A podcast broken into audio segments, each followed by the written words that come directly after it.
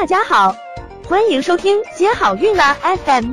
如果你正在准备孕育宝宝，却不知道怎么科学备孕，或者正和试管婴儿打交道，都可以来听听我们的好运大咖说。大咖说什么？说说怎么轻松接好运。首先，我们要来明白什么情况下属于胚胎平育了，它的诊断标准是怎样的。那只有在超声检查满足以下任何一个标准的情况下，才能诊断胚胎停育。第一个，头壁长度至少为七个毫米，没有心跳。第二点，平均的孕囊直径至少二十五毫米，没有胚胎。第三部分，超声检查没有卵黄囊的孕囊，两周后仍然没有发现有心脏搏动的胚胎。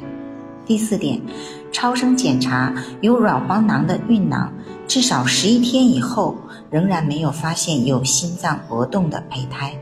那这四个标准呢？如果符合一种，就属于诊断胚胎停育的标准。那以下呢是不能明确诊断的情况。那如果您出现不能明确诊断的情况呢，那不要着急，您还需要继续随访。不能明确诊断的情况，就是说超声检查怀疑有流产，但是还需要继续观察。第一点，头壁长度小于七个毫米，没有心跳。第二点，平均孕囊的直径十六到二十四毫米。没有胚胎。第三点，超声检查孕囊里没有卵黄囊，七到十三天后未发现有心脏搏动的胚胎。第四点，超声检查有卵黄囊的孕囊，七到十天后没有发现有心脏搏动的胚胎。第五点，末次月经后至少六周没有发现胚胎。第六点，羊膜囊与卵黄囊相邻，未见胚胎。第七点，卵黄囊超过七毫米。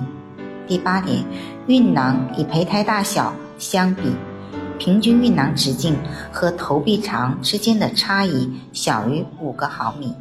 那出现以上八种情况的时候呢，属于继续观察的一个范畴，所以呢，不要有太大的心理压力。想了解更多备孕和试管的内容。可以在微信公众号搜索“接好运”，关注我们，接好运，让怀孕更容易。